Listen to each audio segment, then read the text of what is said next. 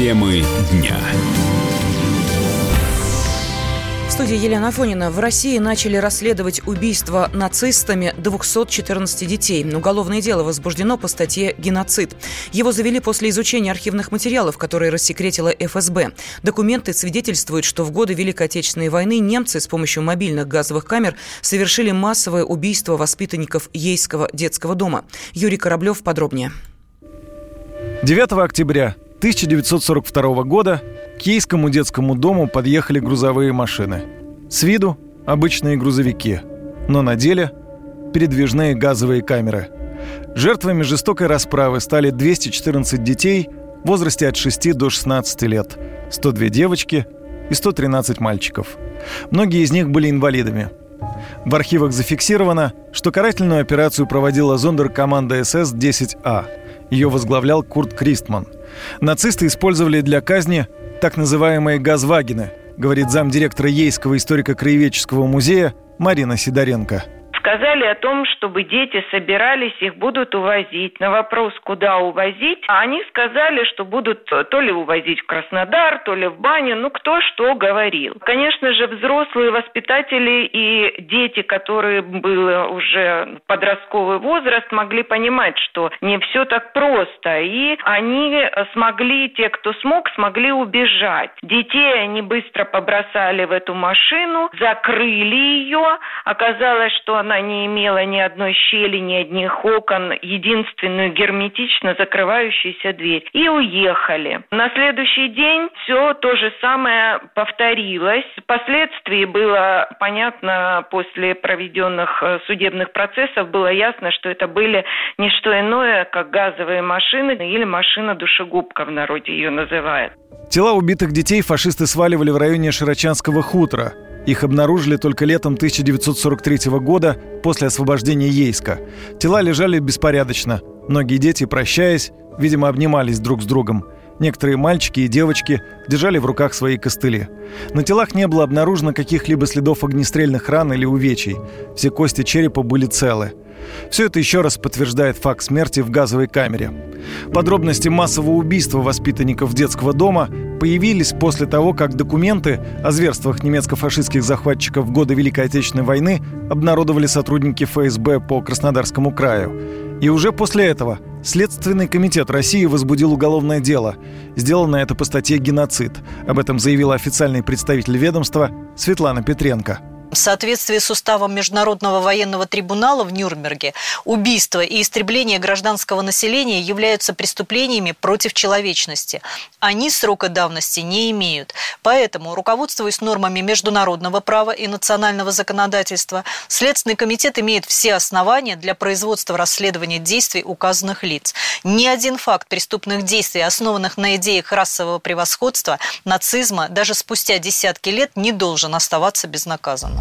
Часть из группы карателей так и не понесла наказания. Среди ответственных Следственный комитет называет начальника гестапо города Ейска обер-лейтенанта Бедедекера, коменданта города Кандлера и врача гестапо Штрауха.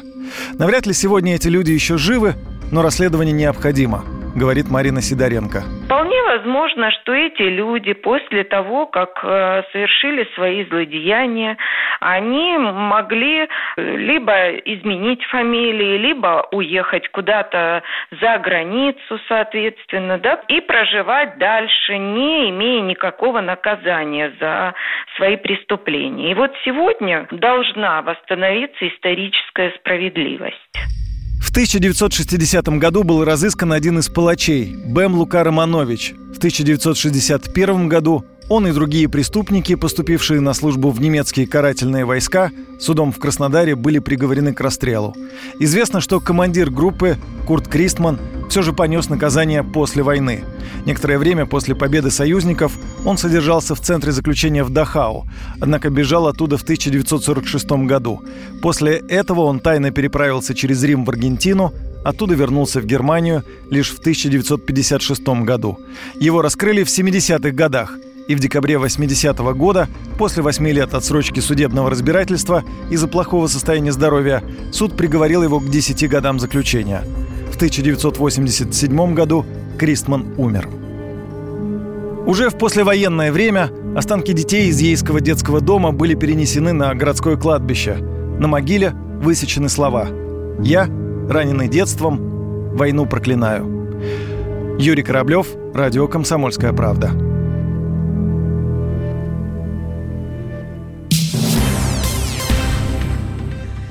Самозанятые смогут участвовать в новой системе пенсионных накоплений. При этом в Минфине уточнили, что особенности налоговых льгот для этой категории граждан будут обсуждаться в отдельном порядке, пишет РБК.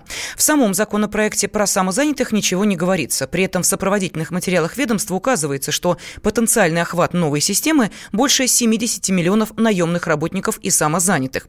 Замдиректора Института социальной политики Высшей школы экономики Оксана Синявская считает, что новая система популярностью пользоваться не будет проблема с участием самозанятых их сбережений а, на старость пенсионных накоплений просто с появлением этого продукта не решится. У нас по-прежнему, мне кажется, у правительства есть иллюзия, что многие самозанятые обладают достаточными доходами для того, чтобы делать а, существенные сбережения на старость. Это не так. Это часто люди с очень низким уровнем доходов.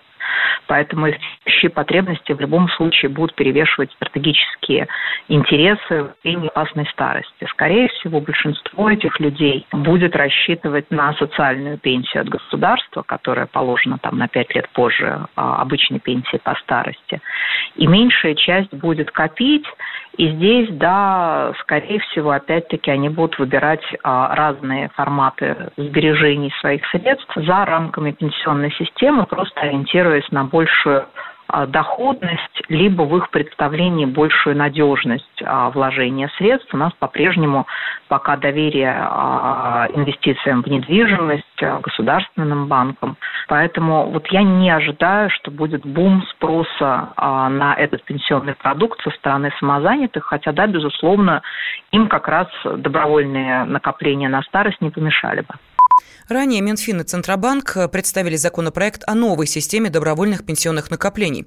Инициатива предполагает э, предоставить россиянам возможность самостоятельно копить на пенсию. Гарантированный пенсионный план будет добровольным, а размер взноса – любым. Запуск новой системы намечен на 2021 год. По словам замминистра финансов Алексея Моисеева, возможность участвовать в гарантированном пенсионном плане есть даже у тех граждан, которые никогда не работали, уплачивать взносы за них смогут родственники. Ну а тем временем россияне назвали средний размер пенсии для достойной старости. По данным опроса сервиса SuperJob, гражданам достаточно 40 тысяч рублей в месяц. Запросы мужчин немножко выше, 42 тысячи рублей. Женщины э, предпочитают жить на 37 с половиной тысяч рублей. Молодежь до 24 лет считает, что для достойной жизни на пенсии достаточно почти 33 тысяч рублей. В Госдуме же предложили вернуть индексацию пенсий работающим пенсионерам. Об этом в интервью Дума ТВ рассказал глава Комитета по труду, социальной политике и делам ветеранов Ярослав Нилов. Индексируется пенсия работающих пенсионеров. Несколько лет назад, когда эта норма выводилась, как постоянно действующая. Тогда правительство пошло на определенное изучение, объясняло это тяжелой экономической ситуацией, необходимостью сэкономить денежные средства в условиях кризиса. Сейчас ситуация поменялась. И мы видим параметры внесенного проекта федерального бюджета на плановый период. Видим, что в бюджете уже присутствует профицит. Поэтому мы считаем, что необходимо вернуться к старой практике и индексировать пенсии всем пенсионерам вне зависимости от того, являются они работающие или являются они не работающие. Это один блок поправок, который мы вносим по околобюджетные законы, законопроекты, которые параллельно рассматриваются. Если же не пройдет эта норма, то э, подготовлен второй блок проектов поправок, который позволяет индексировать пенсии хотя бы работающим инвалидам. По данным Пенсионного фонда России, в этом году средний размер пенсии по старости неработающего пенсионера составил почти 15,5 тысяч рублей. Политика. Владимир Путин приехал в Японию на саммит Большой... Экономика. Покупательная способность тех денег, которые вы... Аналитика. Что происходит правильно, а что происходит неправильно. Технологии. В последнее время все чаще говорят о мошенничестве с электронными подписями. Музыка. Всем привет! Вы слушаете «Мир музыки». Радио «Комсомольская правда». Слушает вся страна.